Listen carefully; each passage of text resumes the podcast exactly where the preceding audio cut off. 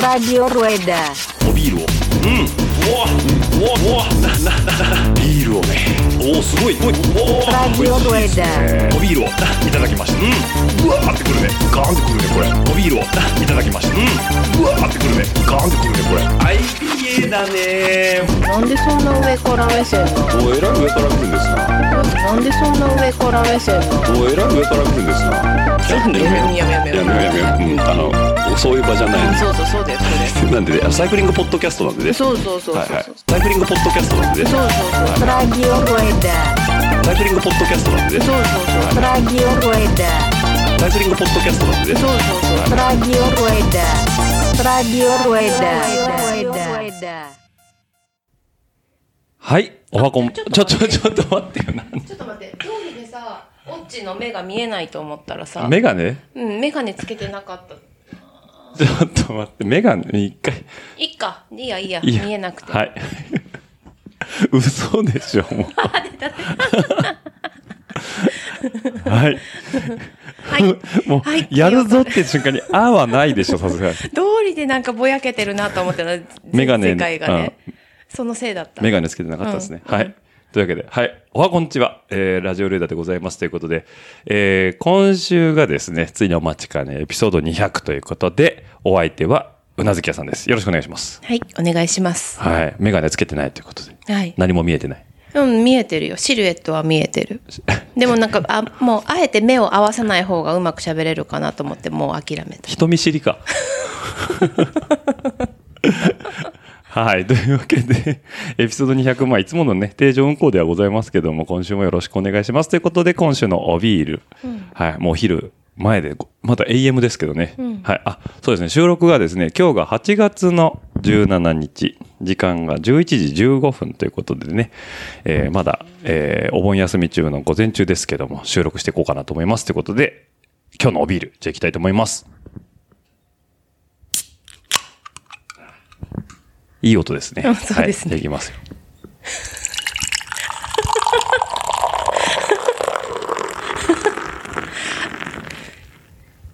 面白いね、その通り、ええね。これそうやって、撮ってんだ、ね。そうなんですよ。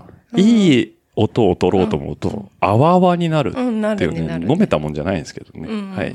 じゃあ、ちょっと今週のビール、えっと、泡が引くまでに少しご紹介なんですけども、これ、ま、多分ね、前のエピソードでもどっかでね、多分飲んだ気がするんですけど、えー軽井沢高原ビール2023年限定のフルーティーホワイトエールということで、多分どっか岐阜に遠征行った時の、ああれかな？奥市なのかな？うん、どっかで、えー、多分飲んだやつと一緒なんですけども、えー、ヤッホーブルーイングさんですね。軽井沢にある。はい。あそこの軽井沢高原ビールということで、今週は飲んできたホワイトエールですね。でも、結構色薄いん。薄いよね。ねちそうだよねょっとじゃあいただきますね。あ、うん。でもね、あの、甘いですよ。ちょっと飲んでみます、うなずき屋さん。うん。うん。あまりね、うなずき屋さんね、お酒飲めないんですけどね。どう？ビール。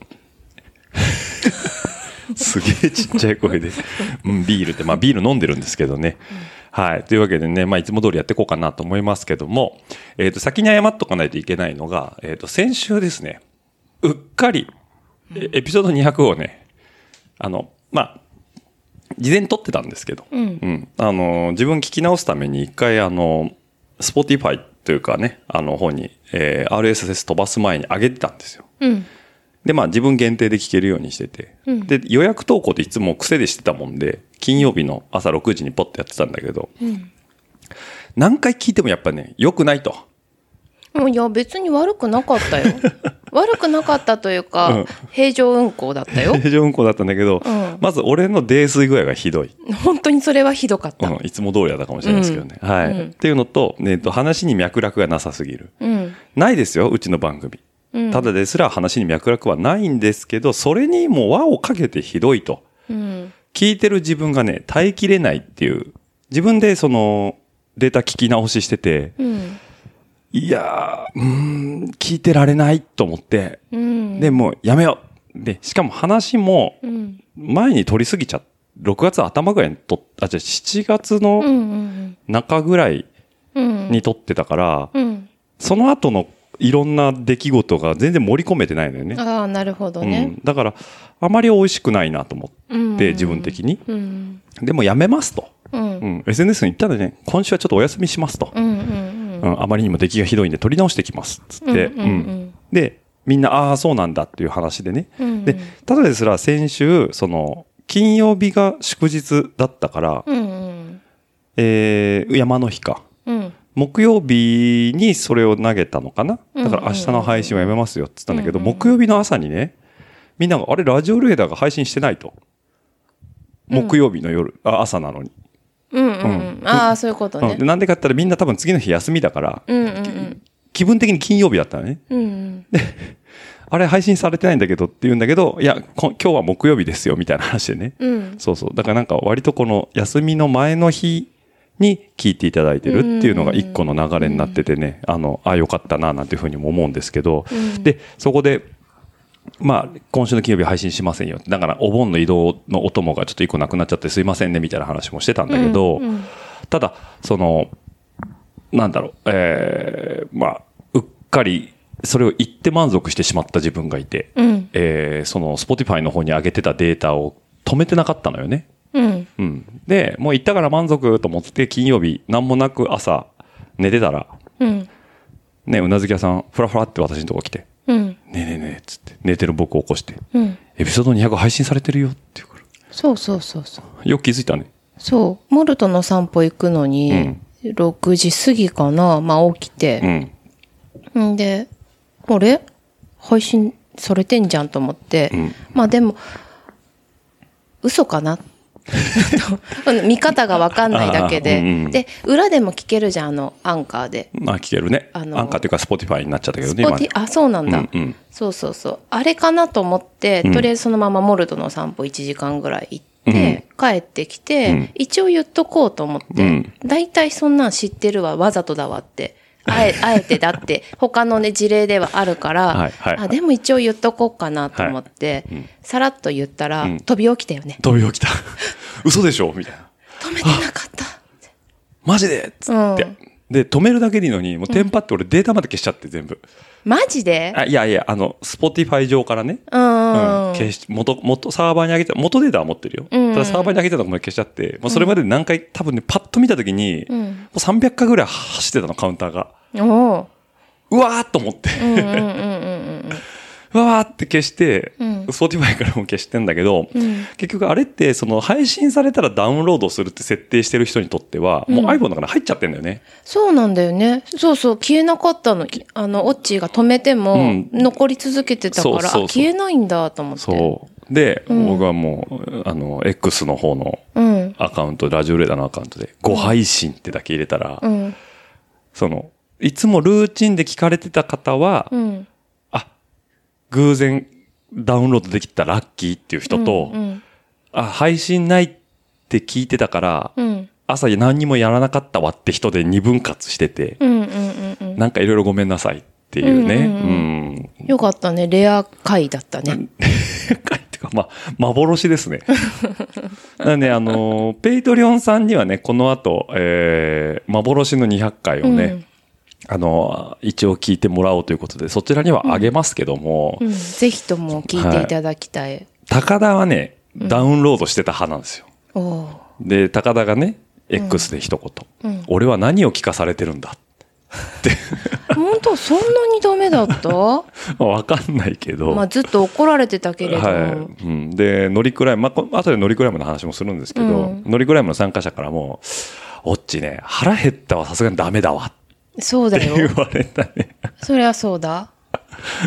うん、まあ、何のことじゃという方はですね、うん。ぜひとも Patreon に入っていただければ、そうです、ね。聞けますんで。で、あの、その、幻の200回の後に撮ったアフターもあるよね。うん、あるね。うんうんあの、俺がこっそりレックボタンを押してたという。うんあれもあげますんでね、うん Patreon さんの方に。うん。はい、ちょっとね、200に関しては、えー盛りだくさんとなってますし、えー幻の200聞いた方からすると、うん少し話がダブる部分もあるかもしれませんので、はい、その辺はご了承いただきながら、今回の200聞いていただければいいかなというふうに思います。はい、今、みそぎを果たした、ちゃんと。ご配信の。はい。はい、すいませんでした。ご迷惑おかけしました。はい。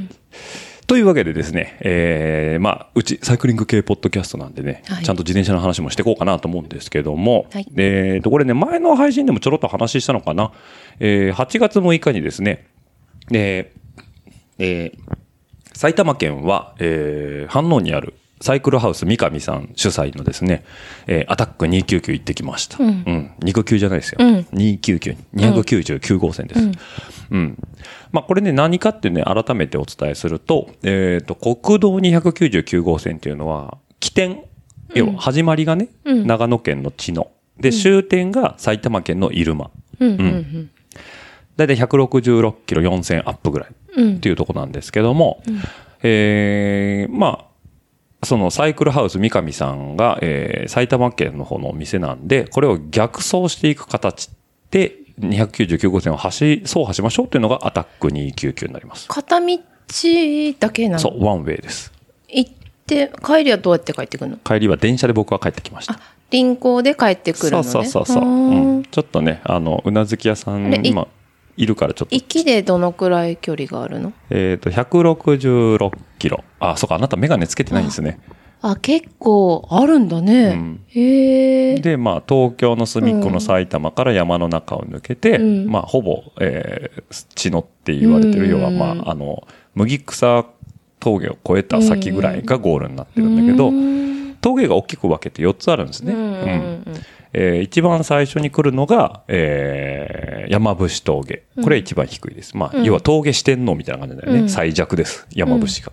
で、次に来るのが志賀坂峠ってで、その次に来るのが十国峠ってあって、最後が麦草とうんうんいうので、もう、このね、工程図を見るとどんどんうん大きくなっていく。峠も一個ずつがどんどん長くなっていくっていうようなコースで、うんうんうんうん非常にね、山岳系のサイクリングイベントで、あの、まあ難易度はね、非常に高いんですけども、うん。まあこれをね、あのー前、ポッドキャストでも話に出ましたけど、サバッティーニっていう僕がね、サバが好きすぎて、えーうん。サバハラの極地に達した結果作ったジャージうん。を買ってくれたお客さん、うん。お客さんって言い方は変ですけども、買ってくれた方とチームを組んでいきましょうということで、うん。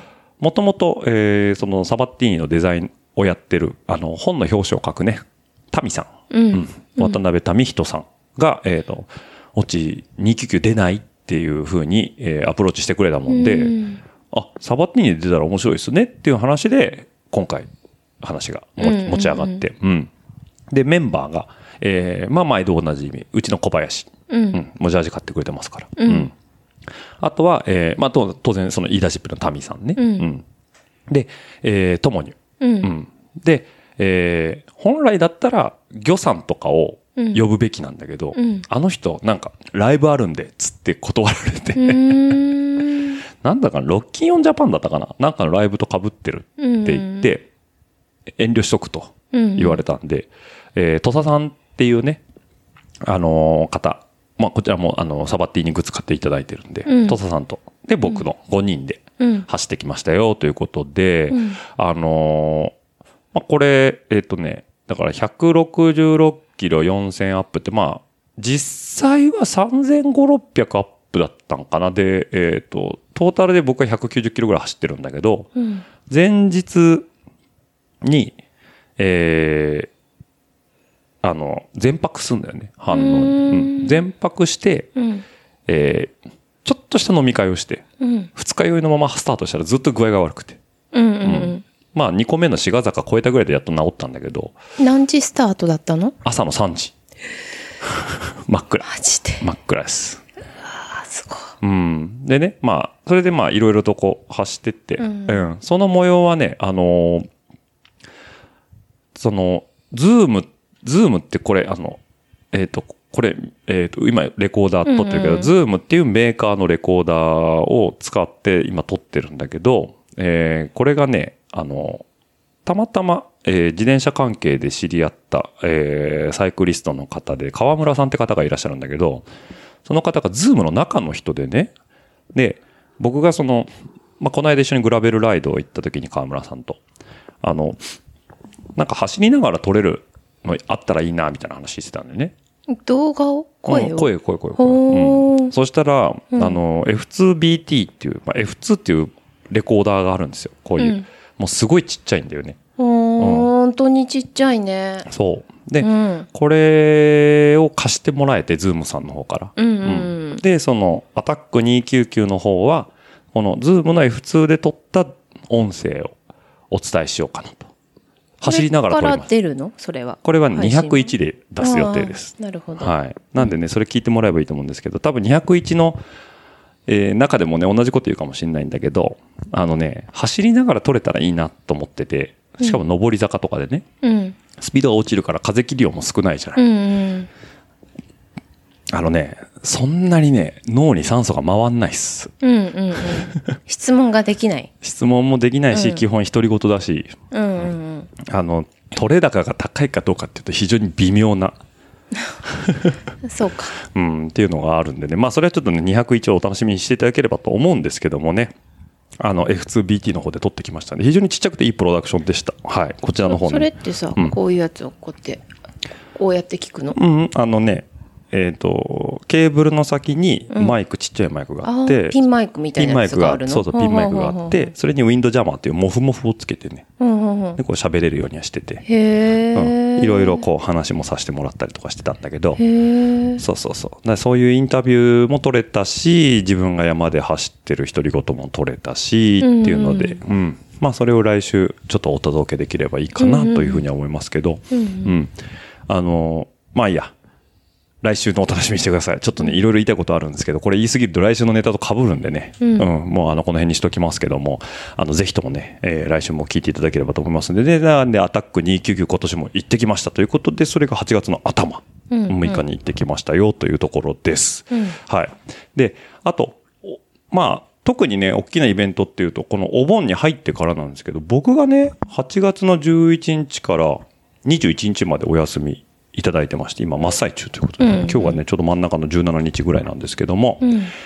お盆入ってすぐですね、乗りクライム。うん。行ってきましたということで、うん行ってきましたというかね、まあ私がイベントとしてやってると言えばやってるんですけど、うんイベントというにはちょっと、なんだろう、そんな大それたもんじゃないんだけど、まあ、えっ、と、日にちだけ決めて、うん。日にちと時間だけ決めて、僕この日に登りますよ、みたいなうん程度の展開しかしてないんですよ。うんうんで、えーまあ、よかったら一緒に登りませんか、うん。ぐらいの話だよね、うんうんうん。だからエントリーも別にないし、うん。うん。当然参加費もないし、うんうん。あの気が向いたら来てくれればいいですよぐらいの話なんだけど、うん。まあそれをね、あの年々続けてましてね、えー多分今年で12回目ぐらい。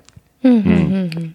で、去年がね、台風だったんですよ。うん。うん。で、去年がね、8人ぐらいだったのかな。うん。ガツンとまあ減ったんだけど、で、一昨年はコロナでやってないのかな、確かね。うんうんうん、1年空けた気がします。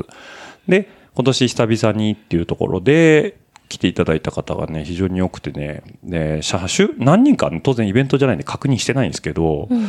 集合写真をね、1、2、3、4、5、6って数える限り60人ぐらいは写ってました、まず。うん。うん、なんでね、コロナ前ぐらいの、えー参加の方にはね、戻ってこられたかなっていうところがあって、まあ非常にね、天気も良くて賑やかに、うん。えー乗鞍20キロぐらいかな、15、6 17、8キロぐらいかな、うん。で、1500メーターぐらいアップってことで、えーっと、あれ、スタートが乗鞍高原センターが標高1500メーターぐらいうん。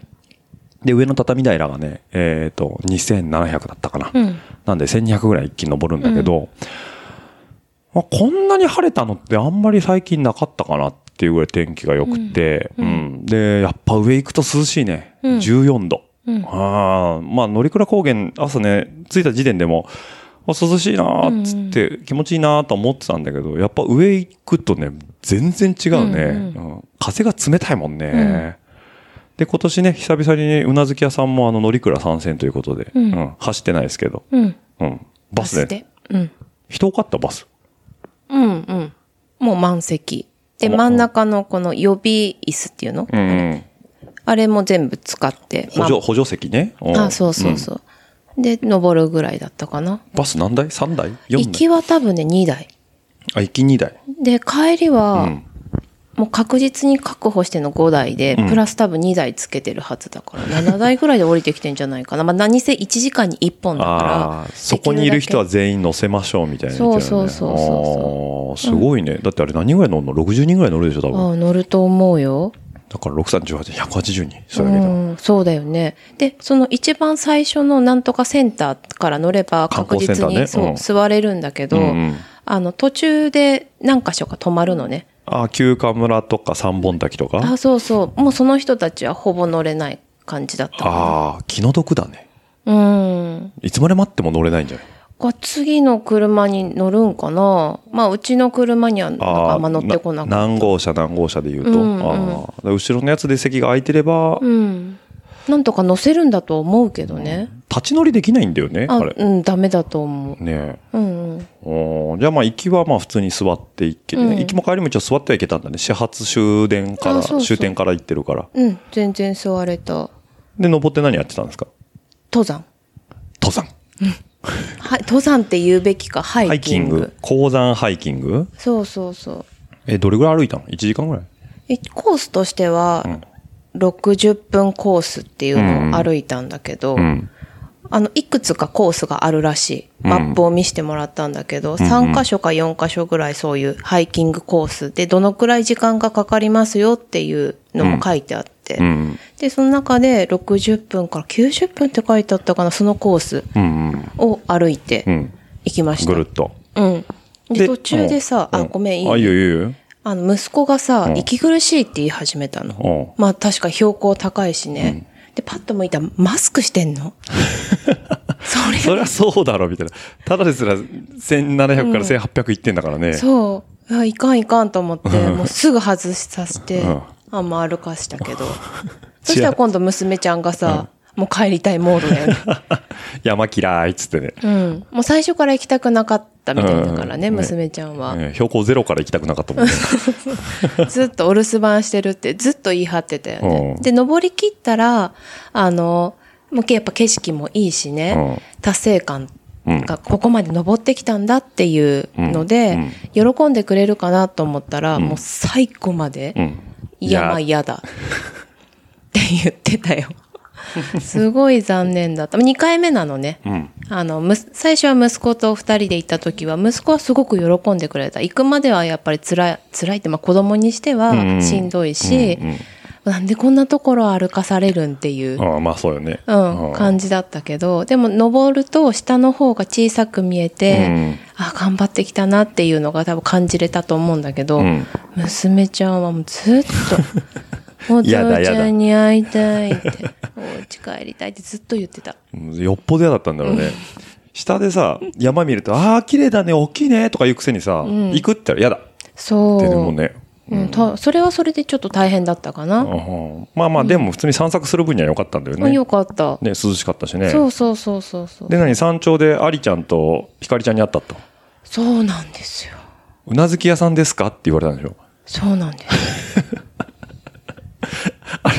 時の車中でさ、うなずき屋ですかって言われたらどうしようってシミュレーションしてたよね。してた。違いますって言おうかなって言ってたよね。違いますって言ったら、じゃあ、あなた誰ですかって話になっちゃうもんね。うん、なっちゃうし、その、本当に聞かれると思わなかった。あ、その前にともにゅさんにも言われたの、ね。ああ、ともにね。うん。そう。にも言われて、うなずき屋さんですよねって聞かれて、うん違いますって言ったらものすごい失礼なことだなと思って。一瞬にして、違いますって言おうと思ってたんだけど、でもそれってすごいまあ、相手に嘘だからね。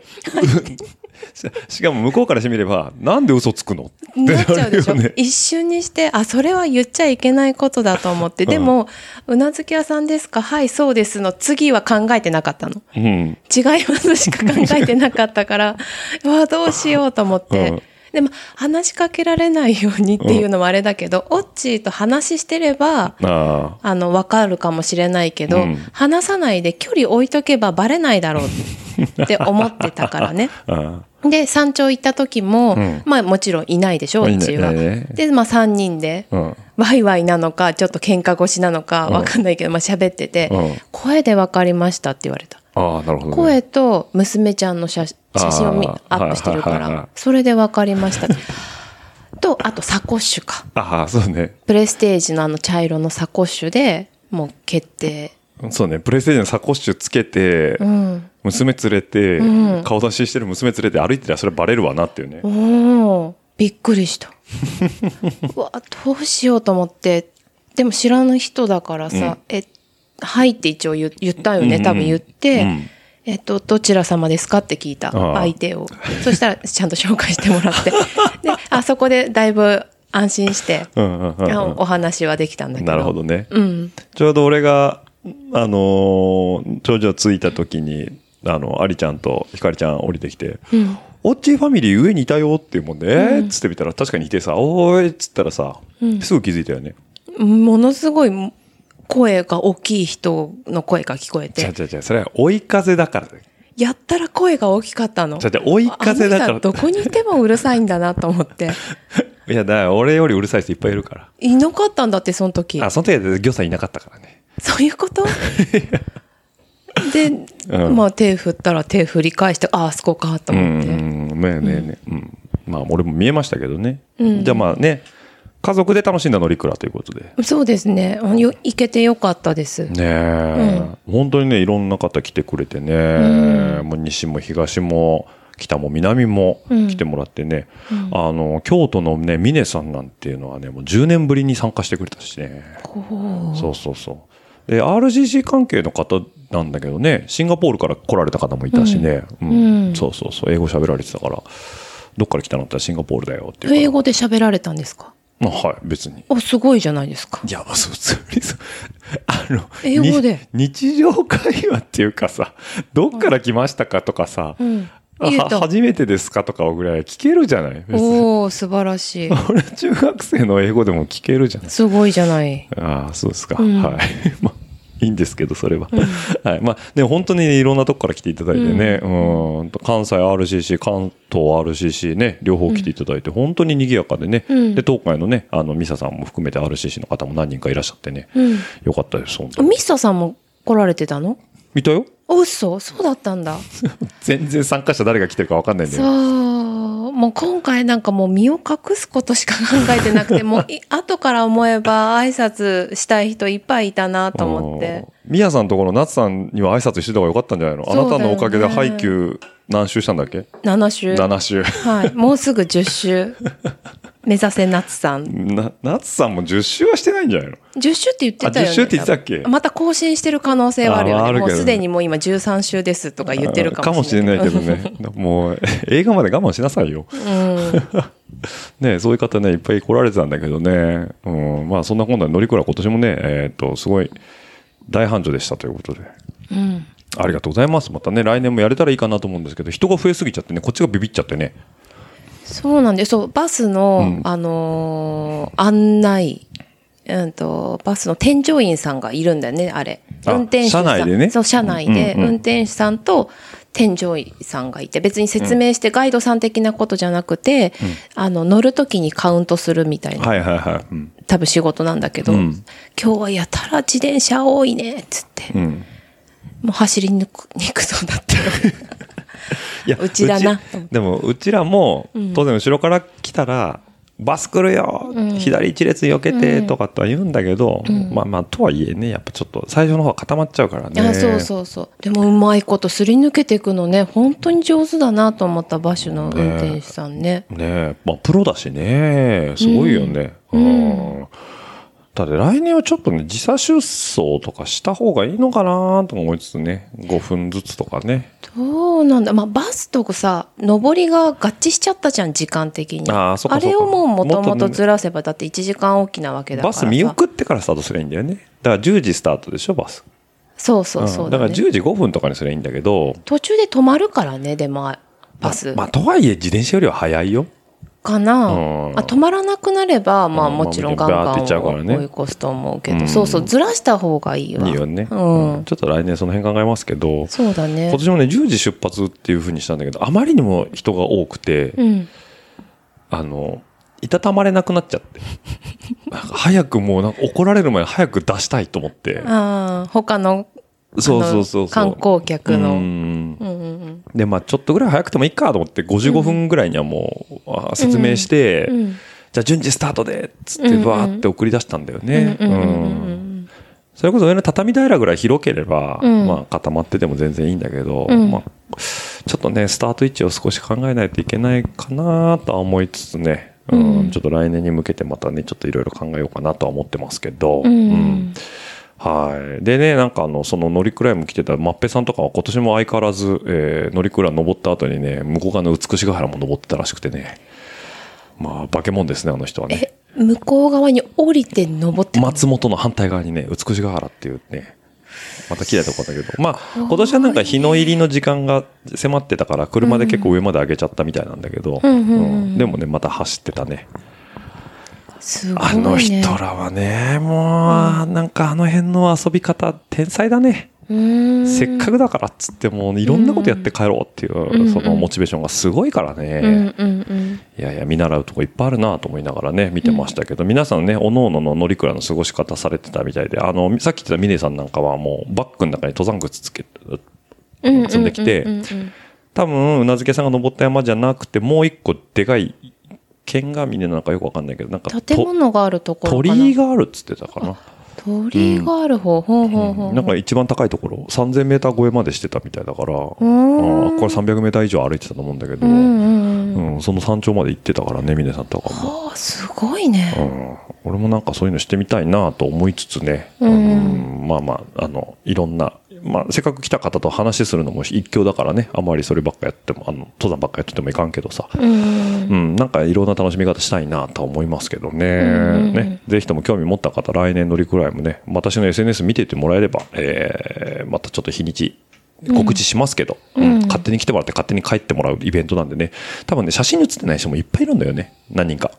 ああ、そう。うんうん。うん。なんでね、まあその辺もね、非常に楽しみだなと思います、来年の方も。なんかまあはい。バスから見ててんいいなとは思ったよ。ああやってね。登りたいなと思った？それは思わなかった。だってずっと坂道だもん。みんなすごいなと思った。登りはいいんだよ。下りが怖いよね。ずっとブレーキかけな感じね。スピードすんごい出るし。じゃあ出さなきゃいいじゃんブレーキ開けちゃうなと思っちゃうよね。ずっと引きずってると。1年分ブレーキ臭削ったなとも思うね、いつもね。うんそうかそうか。まあ帰り30分とかで下って下っていっちゃう。くんだっけうんうん。そうそう。あなた、ね、バスでほぼ同時に、あなたのバスが出たのは上で見てたの、俺も。うん。うんだから追っかけてくる前に下っちゃおうと思って、下って着替えてやっと降りてきたもんね。そうそうそうそう。降りてきた着替え終わってたからね。うん。どんだけ早いんだと思ったけど。まあ自転車だからね。まあでもゆっくり下っ、ゆっくりじゃないけど安全には下ってんだけどね。うんうんうん。あの、矢野さんの後ろついて下ってたの。うん。早い、あの人。そうでしょうね。早い。体の一部でしょ。そうそうそう。もううんうんまあね、あの、すごい、でもね、後ろについてるとね、安心な、安心な矢野さんのラインって、無茶しないのは分かってるから、うんだいぶね、走りやすかったですけどね。うん。はい。というわけでね、今年も好天に恵まれて、ちょうど台風のね、6号と7号の隙間でやれたんで、非常に助かりましたということで、ありがとうございました。もうご参加いただいた皆さんね。はい。でですね、ねえっと、続いてですね、まあ、自転車の話じゃないんですけど、佐渡行ってきたね。はい。ね念願の、念願のなん？息子の念願のそうね佐渡に。あれなんであんな渋い趣味なの？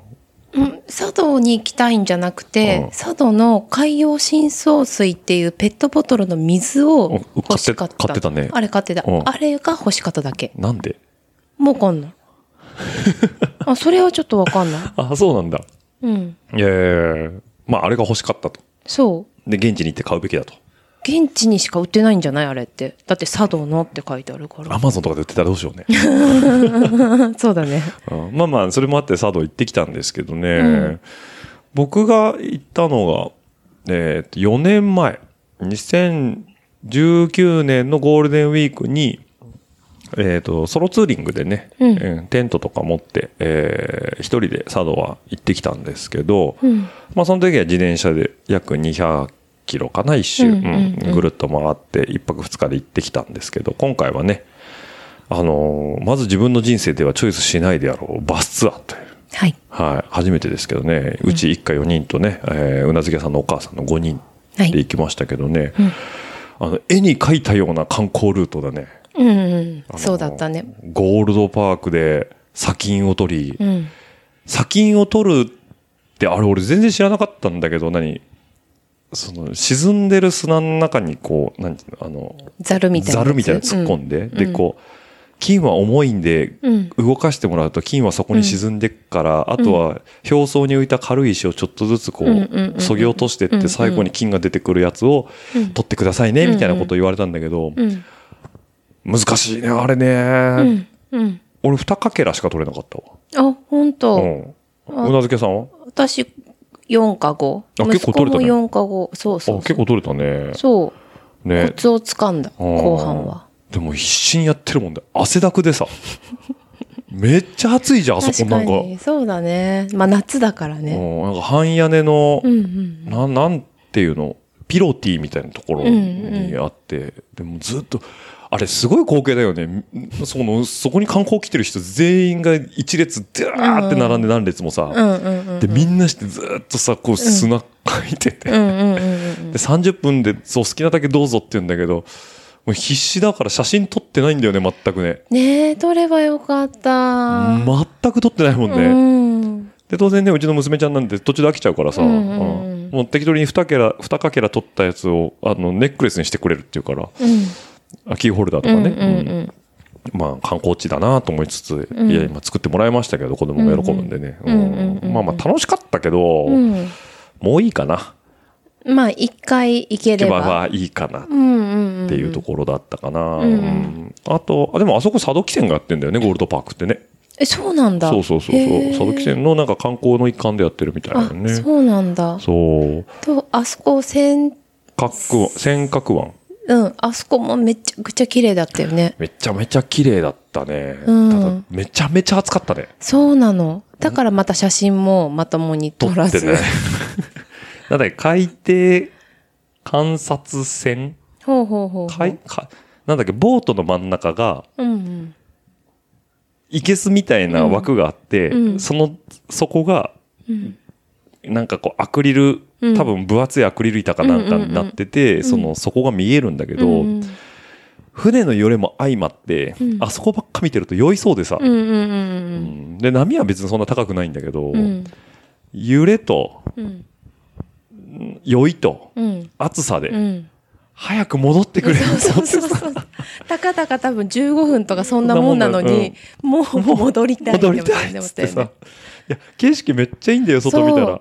そううん。めっちゃいいし、うんあの、座礁すんじゃないっていうぐらい浅いとこ取ってくじゃん。通ってったの。ギリ、ギリのとこ通ってってたよね。うん。でうわ、すごいってパッてさ、後ろ見たらさ、なんかもうジャン、リアルジャングルクルーズみたいになってて、うんうんうん。両サイドこう、い岩肌がドゥーってあって、うん細いとこ船がフャーって走ってくんだから、うお、すげえなって迫力あるんだけど、もう暑さと酔いと、そっちだよね。ねえ、うんうん揺れでもうえらいことになって、あれもう秋ぐらいがいいっす。そうだね。うんうんちょっと寒いこ、さ、でも寒い時期って日本海荒れるからね。そううか。んうん。景色の色合いとしては今なんだろうね。今なんだよね。だから青色はもう空がバキバキに青いし、うん緑ももうグリグリに緑だし、うんうん。すべてのコントラストが超鮮やかに出てんだけど、もう暑い。そう。そこだよね。ねえ、うんびっくりしたけどね。いろんな意味でびっくりしました。で、なんだっけ？君の名はね。そう好き。君の名はそうそうそうそうそう。え、知らんかった？その映画があることをね。うんえ、あ知ってたんだっけ？いや、知らないです。うん。でも、君うんでも、あの、君の名はが、その、なんだろう、新海誠の方の君の名はじゃないであろうっていうことは、すぐ容易に想像できたね。あーっと、そう、ガイドさんが着く前に説明してくれてて、うん。で、新海誠のあのアニメの方じゃないですよって言ってくれたらよかったんだけど、いや、もうだって、言わずして、はその、君の名はっていう映画はこういう映画でって説明してたけど、うんうんあの、戦争とか戦後の話なんだよね、多分ね、ガイドさん的にね。でお互いに探すんだけど、うん。なかなかすれ違いで会えないみたいな話で、それをもうずっと私はアニメの方の君の名はだと思ってるから、このガイドさん勘違いしてるなってずっと思って聞いて 全然違うのになと思って。勘違いはさすがにないと思うけど、多分違う映画で、ね、そうだったんだよね。うんで、俺もその昔の君の名はの方は知らなかったんだけど、うんこれがね、えっ、と、1952年から54年にかけて、うん NHK ラジオで放送されたラジオドラマが元になってます。うんうん小説家や映画化、テレビドラマ化、舞台化もされたというところで、1950年の話なんですね。うんであらすじとしては第二次世界大戦東京大空襲の夜焼夷弾が降り注ぐ中たまたま一緒になった見知らぬ男女マチコと春樹は助け合ってし戦火を逃げる逃げ惑ううちに命からがら銀座から、えー、すき家橋か。すき家橋までたどり着く。一夜が明けて二人はここでようやくお互いの無事を確認したんだけども、えーいこの後生きていたら半年後にこのすき家橋でまた会いましょうという話らしいです。うん。なんかね、なかなかすれ違いで会えないっていうのは、現代の君の名はの方にも通ずるものがあるのかも、な何かしらのあれがあるのかもしれないけどね、新海誠の方にもね。うんうんうんうんで、これのなんかロケ地になったのが、その尖閣湾、佐渡の。うん。うんっていうことで、なんかすんごい古臭い、えっ、と、顔はめパネルがあったね。うんうんうんうんそう。だからね、あれはね、やっぱ佐渡の、多分あのガイドさんも佐渡の人だよね。うんうんうんプライドがあるから。うんいや、新海誠の方なんてあれ2番煎じですよと。思ってねオリジナルは私たちの、うん佐渡の君の名はですかって。うんただこれ話今だ、パパって今さっきね、あらすじ言いましたけど、東京大空襲って言ってるから東京の話じゃねえかなと思っちゃうんだけどね。そうだね、うんもうあそこで撮影したとかそういうことなのかな？あ、うんって書いてあったよね、あそこにああそうなんだそうそうそうそうそう。ただなんかあのー今ウィキペディアパパパッと見てるんですけど、えー、朝ドラでやってた NHK 連続テレビ小説でやってて、主なロケ地は新潟県が主な舞台地になったとは書いてあるね。ううんんらしいです。うん。まあ、興味ある人はね、調べていただければいいと思うんですけども、全然知らない人たちばっかりですね。うんはい。うん。そうあとねしあのーおー衝撃的だったのがねカモメの餌うん、うん。カッパエビセンって書いてあったじゃん、はいはいはいはい。おおあ本当にカモメの餌なんだと思ってあ、その、尖閣湾のボート乗る入り口のところにね。うん売ってたよねうん売ってたね。カッパエビせんがね。うん。ちゃんとカモメの餌って書いてあったよね手書きでね。手書きでカモメの餌って書いてあるのに、売ってるのがカッパエビせんだったんだよね。そう、あの、本当人間が食べるね、カルビーのカッパエビせん。あ、揚げていいんだと思って。うん。でも、もう、もともと、この、新潟帰る前に、私の父親が、うん。カッパエビせん買ってこいって、あの、おもむろにね、言ってて、うん。何言ってんだろうなと思ってたの。で、まあ、カモメに、船乗った時に、うんうんカモメに餌あげるから、それがカッパエビせんあげればいいからって言われてて、うんうんへーって思ってたの。うん。で、の、まあ一応持ってったよね。うん持ってたねカッパエビせんじゃなかったけど、カッパエビせんなみたいなやつね。持ってたね。持ってって、うんで誰もなんかあげようか、確かにカモメは寄ってきててう、んで、別にあげてる風もなくさ、うん。うん。えー、あげていいんかなーって思ってて、うん。で、まあ思い切ってあげたらさ、すごい寄ってきて、ね。上手に食べてくんだね。あれね。パーッと上から落ちてきて、うん。で、手元にあるカッパエビせんとか、その、まあ、うちらが配ってたのは、あれなんだっけ？B の B のか。うん。B の長細いやつね。パーってきて、手元で羽バッて広げてブレーキかけて、うん。ちょっとホバリングするホバリング気味で B のパッて食ったら、スパーンって逃げてくんだよね。そうそうそう。んで、また戻ってくるのね。ね同じやつがね。ねえ。そう。で、あの、父親の、うんあの、記憶としては昔の話だから、ん昔だったら良かったかもしれないけど、今はなんだろう、その自然保護みたいな感じで、うん人工的なっていうのがあるかなと思ってたから、あげちゃダメだと思ってたんだけど、うんまああげちゃったけどね、うんその時。でもちゃんと、カモメのえでさ、カッパエビセンってあったから、あ、認められた餌なんだなと思って。うんうんうんそうだね。なんか時止まってんじゃない？あそこだけ。あ、そうか。わかんないけど。そうかもしれないね。ねうん。でなんかあれもいい経験だったな。ねその尖閣湾で息子がさ、もう今んとこ大満足だろ？うって、うん、でもあと時見れたらいいなとか言ってて、うん。あ、時かっつったら、その尖閣湾の湾の下の方に白い鳥がバーッ飛んでるもんでさ、ん息子がさ、あれ時かもしれない？って言ったらさ、後ろにいたさ、ガイドさんがすぐ、うん、あれカモメですね。あ、あ、そうですか。時はですね、どちらかというと山の方にいましてですね、みたいな感じで。うんうんうん。あ、あめですか。はあ。そうですよね。天然記念物ですもんね。そうそうそう。まあまあ、そんなのもありましたけどね。うんうんあとね、あのー北沢浮遊船工場っていうところにも行きましたけどね。よくわかんなかったね。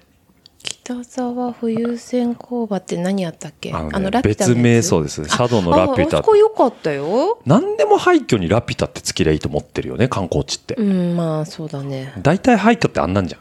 そうか。いや、結構綺麗だったよ。あの浮遊船工場って何やるか知ってる？何やってたとか分かった？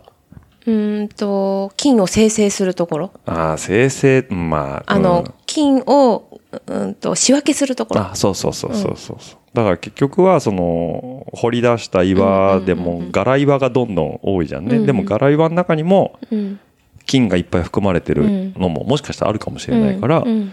その柄岩を砕いて、うん。海面活性剤かなんかと一緒に沈殿させて、で、ぐるぐるぐるって回すと泡立って、うん。その、せ仕分けができるんだって、重さで。うんで、なんかそこでその産出量を増やせるみたいなところうんうんうんとうん、あと、それを市場にどんどん、量いっぱい取れるようになるから、どんどん供給すれば市場価格が当然下がってくるでしょ？うんうんうんうん下がってくるから工業が発展するっていうメリットがあるらしくて、うん。うん。そう、なんかそういうので、国を、国の命令でやってたとこらしいけど、うん。まあそれがなんか、平成元年ぐらいまでだったかな、うん。佐渡金山と一緒だよね。に閉鎖になって、まあそのまま廃墟っていうか放置されてたんだけど、うん。まあツタが絡んで、うん。うん。まあ確かに、うん、ラピュタ、うん、ラピュタってやラピュタか、うん、でも廃墟ってあんなんだよな、とか思いながら、他に言い方ないのかな、とか思いつつね。うん。うん。まあだけどなんか有名なね、あの、一つの観光地ではあるみたいだね。うん。なな別になんか、世界遺産とかってそあ遺産ではないんだよね、まだね。あそこはねああ、。そうなのうね。ん。うんなんかね、その駅、あの、工場跡地の前の広場がちょっと整備されてたじゃん。うん。芝生で。うんうんうんうんあれがグッドデザイン賞を取ってるらしいですわ。ああ、そうなんですか。うんまあ確かに綺麗でしたよ。ね。うん。で、あとね、まあ、佐渡といえば佐渡金山にも行ってきましたけどね。うん。すんげえ寒かった。いやーそうそうそうそうそうす。入った瞬間からね、ね。ね、なんかロボットのさ、うん。工員がずっと、なんかこう、当時のうん。面影を、うん。こう、再現するってことで、うんなんかね、ロボットがこう手動かして、うん。金塊掘ってるような絵があって、江戸時代編と明治編があるんでしょ、うん。うん。まあ江戸時代編しか僕ら見てないんですけど、うんまあ確かにすごかったね。で、そうでしょ。あ、初めて行かれた。あ、はい。前、ツーリングで行った時、あの、前と素通りしたんでね。ううんん。入ってないですけど。はよかったでしょ？あ、よかったです。そう、あそこが私一番行きたかったところ。もっとね、うんじっくり見たかったです。そうでしたね。娘がね、強がり、もう別に怖くないし。申し訳なかったね。って言いながら、私が見ればスススよかったねーって言っちゃってね。うん。もう勝手に娘だけ行かせるわけにもいかないからね。うんパッと見たら、うん、うんってすぐ、怯えながら出口に向かってすごい勢いでね行くからさ、まあ怖いわなとか思いながら、うん、行ってましたけどね。うん。で、佐渡金山、僕の中のハイライトはね、うん。あの、1億円ですね。うん。1億円金塊チャレンジですね。うんうんあのこれ何かっていうと、アクリルで車、えっと、四角いアクリルの箱の中にですね、1億円分の金塊、約 12. 点何キロ ?3 キロ、4キロ、5キロ？って言ってた ?5 キロぐらいかな。うん。まあ金の価格は変動するんで一概には言えないんですけど、約1億円の金塊が、延べ棒ですね、インゴットが1本転がってまして、うん。で腕が1本入るかなぐらいの穴が開いてるから、そこから腕を片手だけ突っ込んで、うん。引き抜けたらチャレンジ成功ということで、うん。別に1億円もらえるわけじゃないんだけど、うん。っていうのをやってましてね。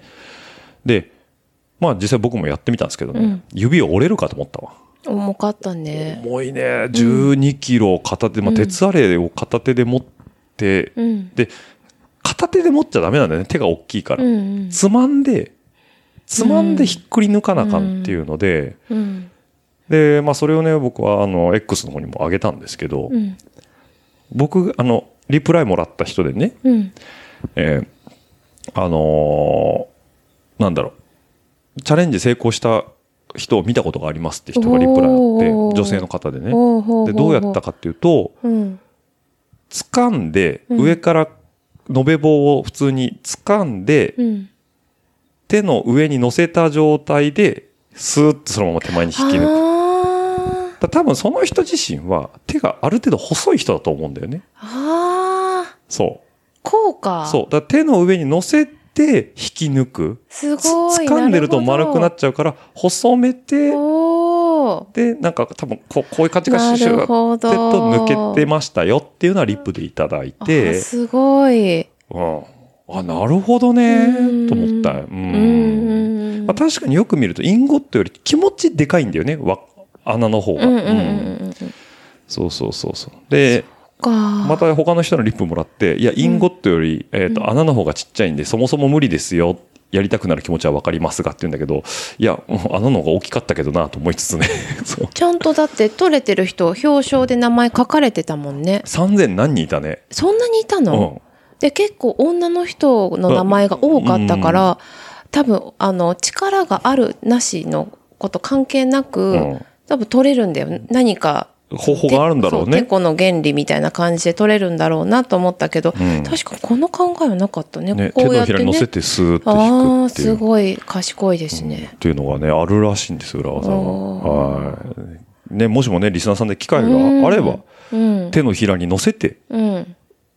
スッと手前に平行、掴んでじゃなくて、ね。中で手の上に乗せて、手前に引っ張ると。なるほうん。ど、っていう方法がいいそうです。なるほどもっと早めに聞きたかったね。そうだったね本気で取ろうとしたもんね。うん取る気満々だったの 見てて分かった。分かったすっげえ必死になって撮ってるのね。うんでもあれみんな持ちすぎてさ、角っこ削れてきてたよね、あの金がね。なんかそうだ、ったね丸くなってたもんね、インゴットがね。うんうんうんうんまあね、そんなもんありましたよね。なかなかね、佐渡楽しかったですけどね。うんまあ日帰りでね、行きましたけどね、朝7時の、7時？うんの船の、7時発。7時発の船に乗って、帰りは10、17時？17時半半近か近くのフうん。ェリーで帰ってきましたけどね。うん。まああの、佐渡って S 字、S っていう英語に近いんですけど、上の大佐渡と下の小佐渡で。うん。下の小佐渡ぐらいだったら、と、あと近海が取れる相川地区の一部だったら、まあ、一日でなんとか楽しめますけど、うんうんうん自然豊かなね、二つ亀とか、えーああいうところの北の大佐渡のね、自然の方まで行こうと思うとね、やっぱ一泊しないと無理だなと思いますし、もっとじっくり見たいんだったらね、2泊3日ぐらいあった方がいいかなと思いますんでね。うんうんまあ、ぜひもね、興味あって時間に余裕がある方は、まあ、2泊3日ぐらいで行かれてみてはいかがでしょうか、というとそころですね。の際はカッパエビせんを。あ、ぜひとも持ってってもらってね、はい。あの、フェリーの甲板で、はい。うん、カッパエビせんを大物に取り出すと、うん。カモメが勝手に取ってくんでね。そうそうそう。はいはい。その辺ね、ぜひともね、うん。あの、行きのフェリーでそれうちらやってたら、あのー帰りのフェリーの、あの、横にいた人がカッパエビせん買ってきてたからね。うんそうだったねうんあれ、あの人、行きにいた人だな。あ、んうんうんお菓子持っとるわ、みたいなね。うんうんうん多分子供にやりたいってせがまれたんだろうなとでしょう。ねそうだと思うよ はい、そんなもんありましたけどね。はい。あとね、帰りにね、新潟からちょっと寄ってきたんですけどね、高善寺、はいはいはいはい早太郎。はい早太郎でも、あ行きたかっったたのよ。俺行きたかったのよ、高善寺。ううん。まあ、僕もね、ミーハーなんで、あの、ゆるキャンで初めて知ったんですけどね。うん、あの、霊剣早太郎伝説が伝承される地ということで、うん。あの、うなずき屋さん、早太郎に特に思い出がないから、ふーんって感じでしたけどね、うん。ちょっとね、調べましたけどね、うんえー、と今からおよそ700年ほど前に高善寺に早太郎という大変強い山犬が飼われてましたよと。うんでその頃、えー、と遠州府中、えー今でいう静岡県の磐田市の、えー見附大神見附天神社では田畑が荒らされないようにと毎年祭りの日に白羽の矢を立てられた家の娘を生贄として神様に捧げるという悲しい習わしがありましたと。ある年村を通りかかった旅の僧である一日坊弁蔵さんっていう方がいらっしゃって、うん。僧侶さんですね、神様がそんな悪いことするはずがないということで正体を見届けようとしたところ祭りの夜に大きな怪物が現れ今宵この場にいるまいな早太郎はいるまいな信州信濃の早太郎早太郎には知られるなだと言いながら娘をさらっていったということで、えー、坊弁坊、うん、弁蔵さんはですね、すぐさま信州に向かい、早太郎を探し当てて、えー、見附村に戻って、えー、娘の代わりに早太郎が、えー、そこにいて怪物と戦って怪物を倒しましたというお話だそうです。おーで、早太郎は化け物との戦いで傷を負いましたけれど、高善寺まではなんとかか帰りたどり着くと、和尚さんに怪物退治の知らせをし知らせるかのように一声高く吠えて息を引き取っていきましたということで、えー高善寺の本堂の横には早太郎のお墓が祀られていますと。うん、あと、弁蔵さんは、えー早太郎の供養にと、えー大般若経の、えー写経をしたものを、えー高善寺の、えー方に、えー奉納していて、今この、えー未だに大切に残されているそうですというのが早太郎伝説ということで。はい。まあ、僕は単純に早太郎のおみくじを買いに行きたかっただけなんですけど、うん。うかつに行ったらね、とてもいいお寺さんでね、でしたね。ものすごく神々しかった。ねえ、なんかあの、苔がすごいよね。うん。苔とその周りの木木々たちが、本当あれ手入れされてるんだと思うんだけど、ねすごく綺麗だったよね。杉の木がさ、とにかくでかいのよはね。いうん。りんちゃんも木でかって言ってたからね。うん。この本堂、本堂って言っていいのかな？お寺のまあまあ。メインストリートですね。うん。うんがもう結構長い距離だよね。あった100メーターはあるよね。あるあるね。うんがすごく、あの、綺麗で。手入れされてねでそうそう。で、人がいなかった、雨で人がいなかったせいか、あの、なおさら、この、しんとする感じうん。があって、あのー、よかったね。ねえ、なんかね、光苔っていうのがわずかながら自生しているらしくて、参道に続く石垣と石の間に、えー日の光を反射して美しく神秘的な光を放つ苔があるそうです。それが光苔というらしい。なんか岩と岩の間に、えっ、と、自生をしていると。こういうところ。あの、本当に石垣の隙間、うん、になんかこう自生をして、光を浴びて光るそうです。ね、なんか、すごいこう、なんだろう、格式高いお寺さんなんだろうね。そうでしたね。で、本堂のね、横のお土産屋さんで、うんうん早太郎みくじをうん買おうとしてて、うん。うなずき屋さん何を持ったか、うん。そこのおじさんに、うん。人、いつもこんな少ないんですかっていう、あの、質問の意図がよく読み取れない質問をしいや、、読み取れんかったかなと思ったんだよね。そこのおじさんは、え？え？そで、うなずき屋さんも、いや、人っていつもこんな少ないんですか？え、う。質問の仕方があ悪いおかしいのかなって。おかしいです。今日人少ないですけど、いつもはもっと多いんですか？って聞けばいいのに。今日人少ないんですか？って。え？そっか、ちょっと言葉足らずだったか言葉足らずでしたね。そうかおじさんもめちゃめちゃ困ってたからね。の聞き取れなかったのか、意味がわ、もう本当にでも理解した後、流暢に喋ってたよ、おじさん。うん。喋ってたね。喋ってたよ。うん。俺あれ質問が良くない。あ、そっか。びっくりしましたけどね。そうか。ああ、できでも分かった。ああ、今日台風だからね、名古屋の方からのお客さんいないんだよね、って言ったね。いつもの10分の1ってうん。コロナ禍でもこんなに少ないことはなかったね、みたいなこと言ってたもんね。まあ、意図が組み込む、組み取れたから喋ったけど、多分向こうのおじさんからしてみれば、ん何を失礼なこと言ってるんだ、この女はと。もう思ったんだろうね。だって初めて来たんだもんわかんないじゃん。まあまあまあ、そうだけどさ。ん まあまあ、汲み取っていただけましたけどね、い最終的にはね。そうん。まあ、なにこやかなおじさんだったけどね。うん。えって、えって言った時は、マジで向こうの方が戸惑ってたからね。うん。あ私もその反応を見て、えだったけどね。お互いにえーってね。うん。まあまあね、あの、高善寺行かれる方いらっしゃいましたんで、ぜひとも行ってみてください。あうんの、雨は雨でよかったですよ、しんしんとしててね。そうですねうん。あと涼しかったね。うん、そうそうそうやっぱね、あの、高原地域ってこともあったうんでね。ん。はい。なんでぜひともね、行ってもらえればいいかなというふうに思います。ということでね、まあお盆はね、大体そんなもんで、あとね、えー今日が17日って最初に冒頭に言いましたけど、えーこの配信が18日です。うん、明日です。で、19、20でね、僕は EN ENS、えーまあ、高田と健吾に散々草されてますけど、全部線出ると言ってるくせに全然出てないと。よく言われている ENS ですね。に、えー野沢温泉の方に行ってきますので、またちょっと、えー長野県の方に少し一人で行ってきたいと思います。現地集合でね、うん。はい。なんかレジェンドがいっぱい待ってるみたいなんで、うん。あの、辻浦さんという。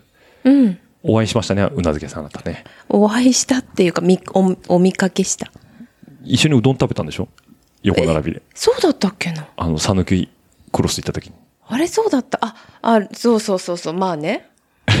思い出した。レース見ながら横並びで。で、うどん食べてたんだよね。食べてたと思う。ああ、あんまり覚えてないけど、そうそうそうそうそう。レース見ながら、よ、横に行って話した気がする。うん、だよね。そう。なんか、そんな人だとは思わず普通に喋ってたんでしょ、うん。うん、実は辻浦さんだったっていうね。ん レースなの？今回は。今回はファ下ン、ライド？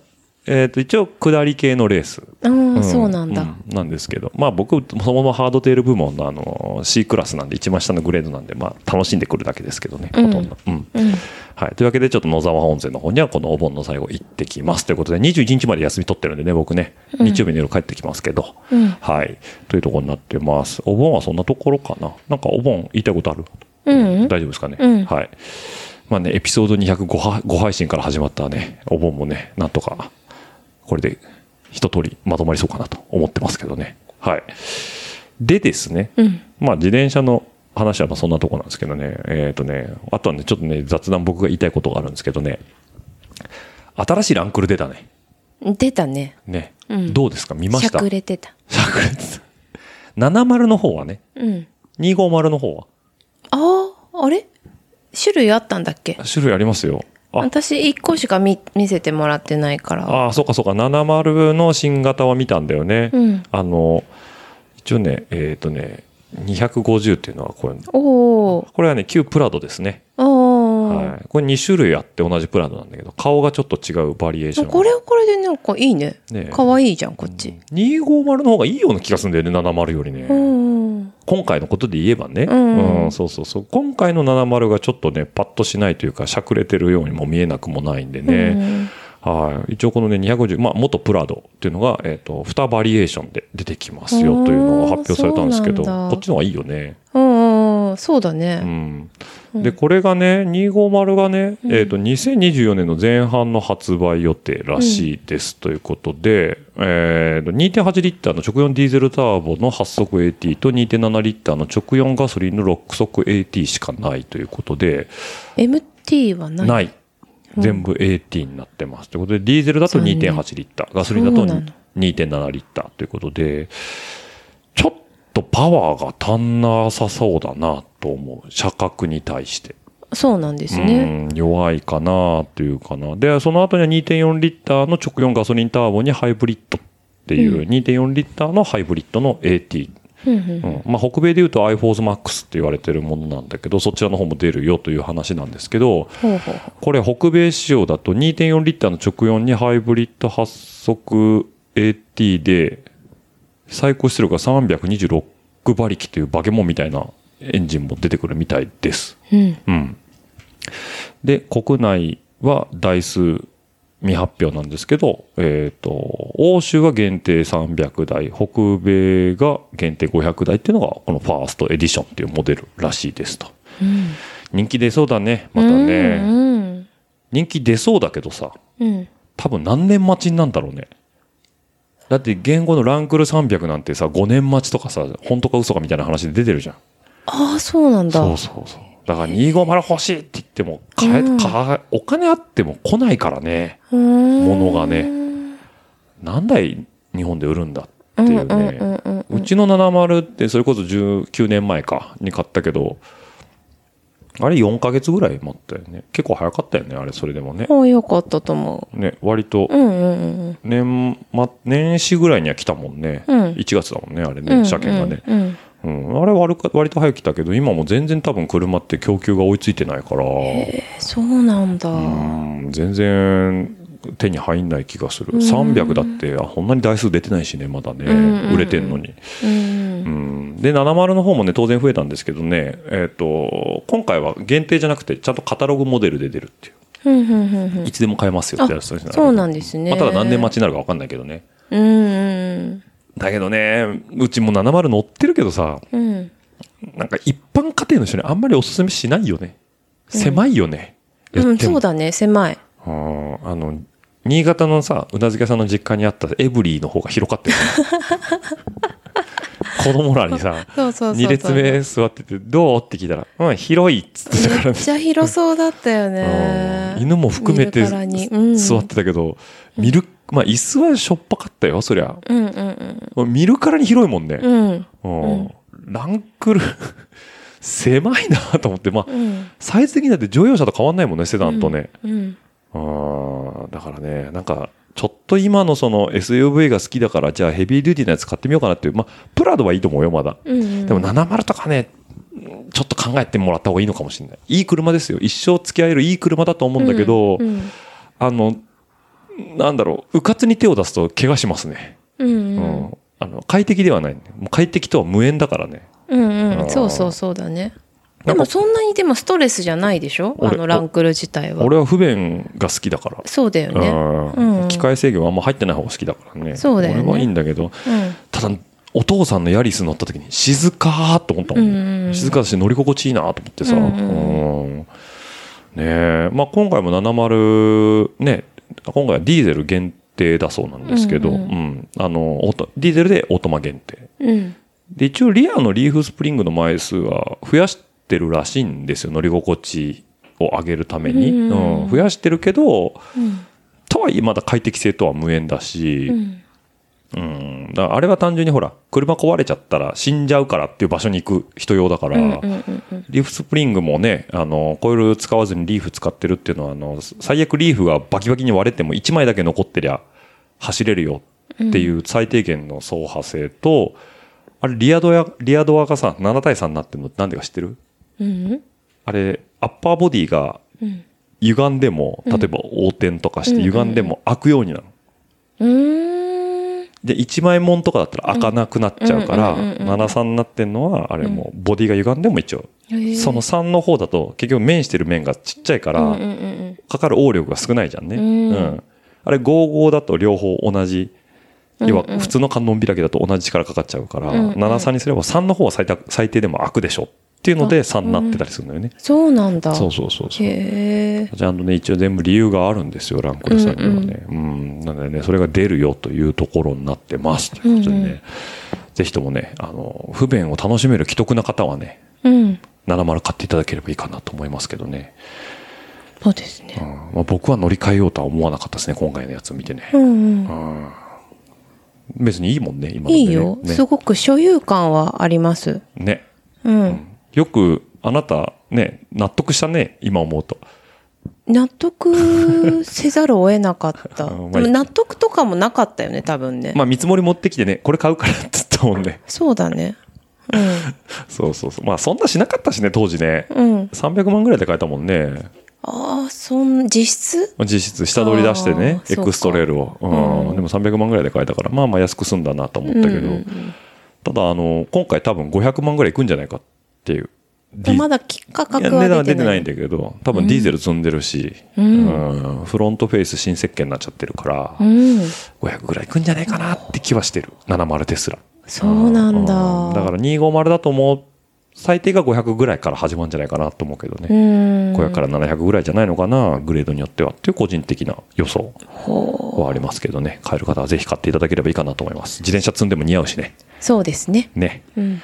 はい。ということでね、まあだ、だいぶ、えーと、トークとしては以上なトピックスなんですけど、今後の予定だけ僕の方だけね、ちょっと簡単にお伝えしておくと、えっ、と、さっきも言いましたけど、今週末19、20は ENS 野沢温泉の方に行ってきます。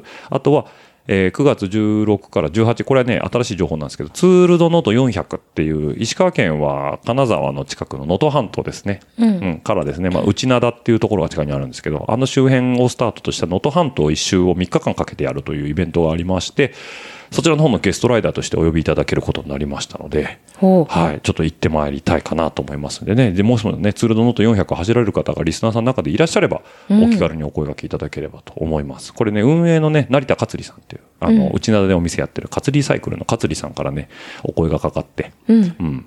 で、声かけていただ、まあ、何年か前かから声がかけられてたんだけど、えっ、と、ちょうど今の仕事が土日、あの、祝日休みだったもんで、これで晴れていけるなっていうところがあるのと、なぜかね、あの、誘い文句にね、あの、飯田さんも来るよっていう。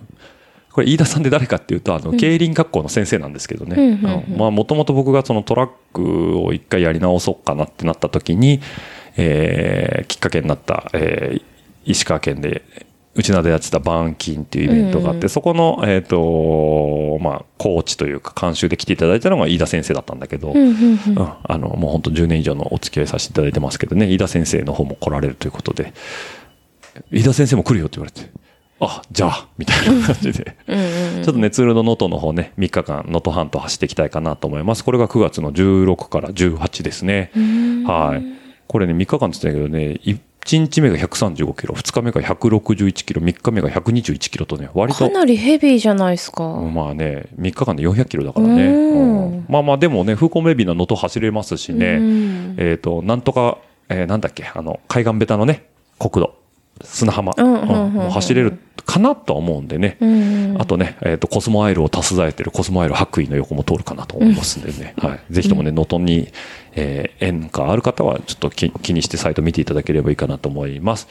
で、その翌週なんですけども、9月のあ、ちょっと23待って、そのノートはまだエントリーできるとかなのできるんじゃないかなへえ。ほんで、これ？聞いてさ、うん。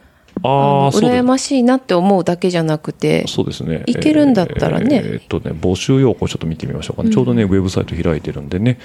えーっと、エントリーは、えースポーツエントリーからいけて、えー28日までなんでまだいけますね。お今月の末、9月、えーっと、8月の28日までは申し込み受付中ということですので、いいじゃないですか。はい、ぜひとも出ていただきましてね。あの、この400キロだけのコースじゃないんですよ。これいろいろあって、えーハーフコースっていうものもあります。60キロぐらい。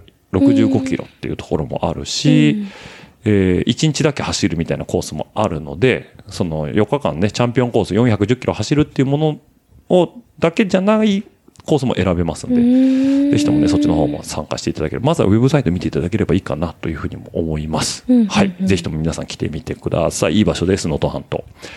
台風が来なきゃいいね、時期的にね。うん。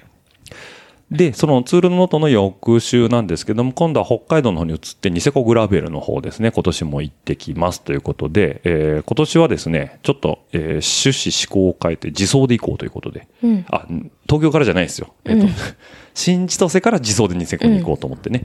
はい。なんで、レンタカーを今年は借りないというかね、一緒に行く人間が松戸しかいないので、うん。えー二人でレンタカー借りてもいいんですけど、まあ高くついちゃうしっていうところで、これだって100何キロしか新千歳から離れてないから、北海道の道だし、一回自走で行ってみようかっていうところで、えっと、レンタカー代ケチって自走で行くっていうのが本音なんですけど、はい。で、まあ、えーこれはね、金曜日から入ってますね。金、土、日、んじゃあ、金曜、ん？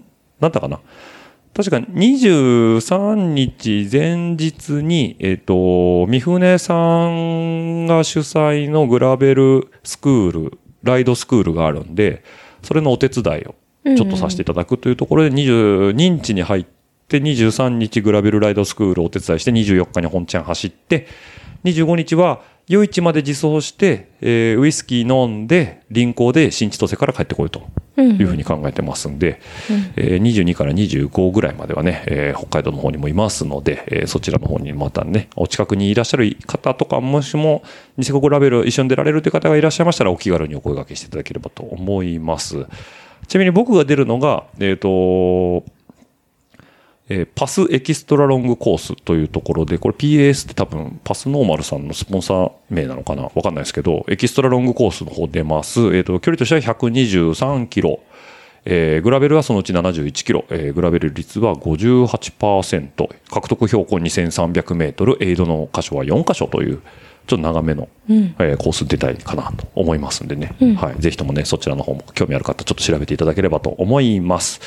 はい。これでね、ニセコグラベルも3年連続かな。うんなんだかんだ北海道でね、毎年の乗りに行ってますけどね。うんはい。というところが主なトピックスになるんですけども、エピソード200記念ということで、やっと皆さんにお伝えできます。そうですね。はい。ラジオルエダオリジナル、LINE スタンプの方が、えーついに発売となっております。というかね、これね、言ってないだけで1ヶ月前からね、えー LINE マーケットの方にはあるんですけど、LINE マーケット？スタンプショップ？よくわかんないですけど、えーと、スタンプサービスで、えーっとですね、検索のところに、ラジオルエダと入れていただくと、出てこないですっていうふうにうなずき屋さんは言ったんですけど、ちゃんと出てきます。出てこなかったの。本当に？本当に？出てきますよ。ああ、真ん中でこれ切ったからいけないそう。ラジオルエダはね、切らないでください。じゃ、検証しないで。検証しない。あなたの、これでしか引っかからなかった。あなたのむ本当に不便だよ。カタカナがでも出てこない。ひらがなでも出てこない。リスナーの皆さん、ちゃんと今から言う風に入れてみてください。えースタンプの検索画面ですね。ラジオルエダ。R-A-D-I-O、R-U-E-D-A ですね。はい。で、入れていただいて、スペースはいらないです。全部小文字でも OK です。え、じゃあ全部大文字でもいいの？なんか、なんでそう。全部大文字で入れるの大変じゃね？逆に。そうだよね。だだから、それ、それ言う必要ある？いやいや、でもって言ったから。え細かいけどラディオルエラディオラディ うるせえなあもう。で何？その検索機能出てくる出てくる大文字でも出てくるよ。あ、じゃあに二つだけね英語英語というかローマ字じゃないとダメなのねはい。日本語はダメなのね日本語はダメだと思います。ダメだったもん、はい。はい。えー、ルエダだけで入れると出てこないですね。出てこないそうはい。なんで、ちゃんとラジオルエダと入れていただけるラディオ。ルエダと。はい。あの、間区切らずに入れてください。そうするとですね、ラジオルエダの役に立たないスタンプというものが出てきます。はい。えー、説明の方にはですね、ポッドキャスト番組、ラジオルエダ内で印象的なフレーズを集めた使いどころのない全く役に立たないスタンプですということで、うなずき屋さんの方にもね、このスタンププレゼントしたんですけど、どうですか？あんまり使ってない。さすがだなってネーミング通りだなはい。っていう、役に立たないですからね。うんそうそうそうそう。えーっとですね、まあ、えーっと僕がよく言い忘れる、おはこんばんにちはとですね、飲みやすいですね、美味しいですね、なんで上から目線、などなど。うんうんうん。あと、うなずき屋さんからのですね、えー熱い、熱いプレゼンのもとに、理屈上では、っていうのを言いましたけはい。そうど、そうそうそうですそうですこれね、僕全然覚えてないんですよ。本当に？誰が言ったんだっけ？あの誰だったっけ？ヒロム？そうヒロムヒロム 理屈上では勝てるはずと。うんそうです どの理屈だよっていうね。うんうん、ヒロムが勝てる世界線の理屈があるのかと僕は思いましたけどね。うんはい。まあ、あとですね、えーこれはもう、ね、熱心なリスナーの方にはおなじみ。今ちょうどね、パリ、ブレスト、パリ、い行かれてますけどね、えーパンは空気と。はい、はいそうですね、はい。これパンは空気が生まれたのはね、あの、フランスの地で生まれて。うんで、姫井さんは今ちょっとフランスに行ってますんでね。はい。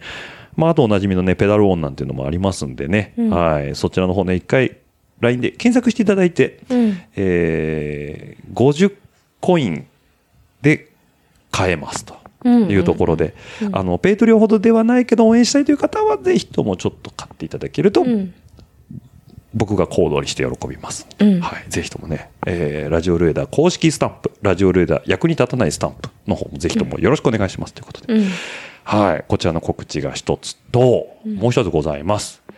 えーこれはですね、ラジオルエダというかサバープロダクトの方なんですけど、手ぬぐいをはい作ろうと思ってます。えー僕ね、もうずっと手ぬぐい大好きでね、いっぱい持ってるんですけど、この間も佐渡でね、時の手ぬぐい買いましたね。そうですねはい。あの、ちょっと前だと、えっ、と、あそこで買いましたね。えっ、と、万博公園で、あの、岡本太郎手ぬぐい買いましたね。うん太陽の塔かな。うんうんうんで、その前で言うとね、中日ドラゴンズ手ぬぐいとかも当然持ってるんですけど、いよいよ、うんえー自転車乗るときとかに非常にいいよね、えーサバ手ぬぐいということで、えーもうデザインができております。こんな形ですね。しましまでございます。あーあサバっぽくないねうん、だけど、あの、うちのサバッティにデザイン、ジャージの、うん。うん。をモチーフにした、あの、サバの本当に気持ち悪い、そう。ニョニョニョって。かなと思ったらん。で違うのね。ああれさすがに気持ち悪いでしょ。うん。だから、あの、使えるデザインに。ああこちらは使えるデザインにはい使えるデザインに仕上げて。なるほど。これね、しかもね、PDF で見ると目の錯覚があるんですよね。なんかね、右端の方がね、短く見えるんですね。目の錯覚でね。あーあーそう言われれば。うん。おな同じ幅なんですけどね。本はい。サバ手ぬぐいっていうのがありまして、えーこれはもうすでにね、注文済みでございます。これ何？売るの？売ります。あはい。そうなんしっだかりこちらは販売をさせてもらおうかと思ってまして、えっと、到着がですね、多分9月の頭という話を、えーもうそこの、えー、サバ屋さん、サバ屋さん？サバ、さこのオーダー元ですね。に、えっ、と、もう一応そのフィードバックというか、あの、9月頭ぐらいにできますよという話で、うんえっ、と、ちょっと強気な数オーダーしました。あ、もう、全部、在庫こっちで抱えて抱えてやろうやろうということではいそうなんですか。はい。で、あのー何種類か染め方とかもうんあるんだけど、うん今回、オカっていう、えっ、と、生地を使ってます。うんオカっていう生地を使ってて、で、えっ、と、普通の染め方だと、うんえっ、と、ちょっとね、その片面だけ発色が出て、裏面が白くなっちゃうっていうところがあるのよね。うん。で、あのーそれが、まあ、俗に顔料染めっていうものなんだけど、僕が今回頼んだのは、えっと、染料な染めっていう言い方で合ってるかどうかわかんないんだけど、えっと、漬け込んで染めるやつ。だから生地自体に色がちゃんと乗る。うん顔料って上にベローンとプリントで乗せるような感じなんだけど、ちゃんと染め込んでやる手ぬぐいにしたんで、それ何が良くなるかっていうと、両面綺麗に発色するから、うんうん例えば首から巻いた時に反対側ペロンと見えても白くならない。うんうんうんうんうんうんとか、あとは肌触りがそもそもすごい良くなる。柔らかく。ゴワゴワしなくなるから、まあそういう意味でもちょっと特徴のある、うんえーいい手ぬぐい。うん。ちょっと原価上がっちゃったんですけどね。うん。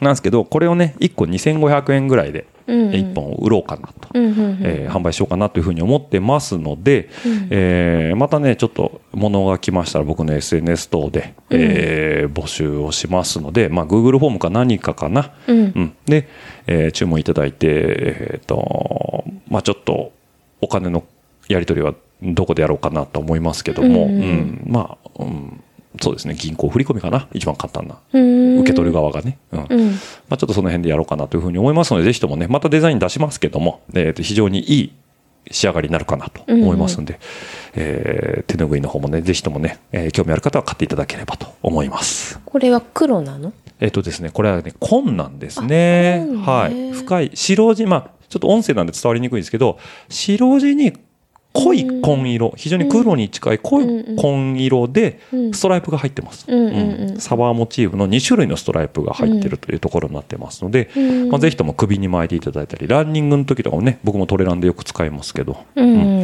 あのーちょっと忍ばしていただけると非常に便利と。うん。めちゃめちゃ乾きもいいしね。うん。で、あの、隅っこも切りっぱなしのやつになってますんで、ぜひともね、えーちょっと手に取っていただければと思いますんで、よろしくお願いします。強気の数をオーダーしてしまったんで、皆さんご協力ください。よろしくお願いします。うん。はい。あえて聞かないどくね。はい。どのくらいか。オフレコで。わかりましたオフ。レコで原価が下がるのよ。うん。あの数わかった。もういいよ。はい。というわけでね、いろいろありますけどもね、えー今後ともよろしくお願いします。ということで、まあ、僕は言いたいこと全部言い切りました。はい。はい。大丈夫ですか？とも。はいとすうなずけさんもね。うん。はい。じゃあ、我々は今からですね、えー名古屋ドーム、バンテリンドームの方で、中日巨人戦の方を見てこようかと思いますんで。はい。はい。昨日劇的なね、サヨナラ勝利で、なんと3連勝もしてしまった中日ドラゴンズ。今日あたり負けそうな気がプンプンするんですけど。はい。またちょっと野球場でね、えー子供と、子供らはね、実家に預けてきたんでね、はいのびのび野球見たいと思いますんで。そうですね。はい。また僕のぼやきは SNS たどってください。お願いします。よろしいですか？はい。はい。じゃあ EP200 はこの辺でということで、えー幻の方の EP200 の方は、Patreon さん向けの方で配信してますので、ぜひともね、 Patreon さんの方も、えー興味ある方は覗いてみてください。お願いします。では番組の感想やフィードバックは、ハッシュタグラジオルエダの方でお待ちしておりますので、ツイッターじゃない、X だ。X の海に140文字に綴った熱い思いを流していただければ、私が確認の後に、えファボやリツイートさせていただきますので、よろしくお願いいたします。また140文字で足りないという方は、えラジオルエダ数字の758アットマーク gmail.com の方でお待ちしておりますので、そちらでもどしどし参考にさせていただきますので、ご意見ご感想等の方よろしくお願いいたします。はい。あと、 Patreon やってますんで、えー幻の200聞きたい人はぜひともそっちの方、1ドルから聞けますんで、はい、参加していただければと思います。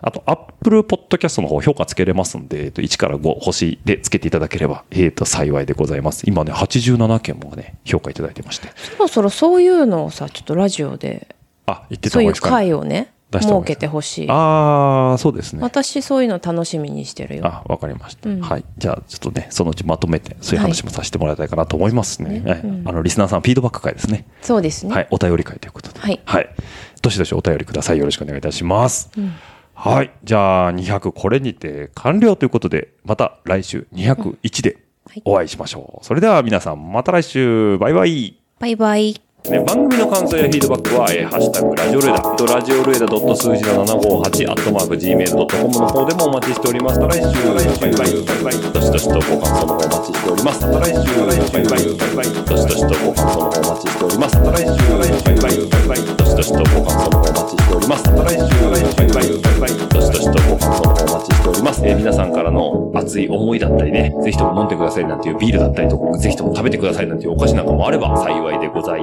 ます。ますますますバイバイバイバイますますますますバイバイバイバイますますますますバイバイバイバイますますますますバイバイバイバイまた来週バイバイバイバイまた来週バイバイバイバイまた来週バイバイバイバイまた来週バイバイバイバイまた来週バイバイバイバイバイバイバイ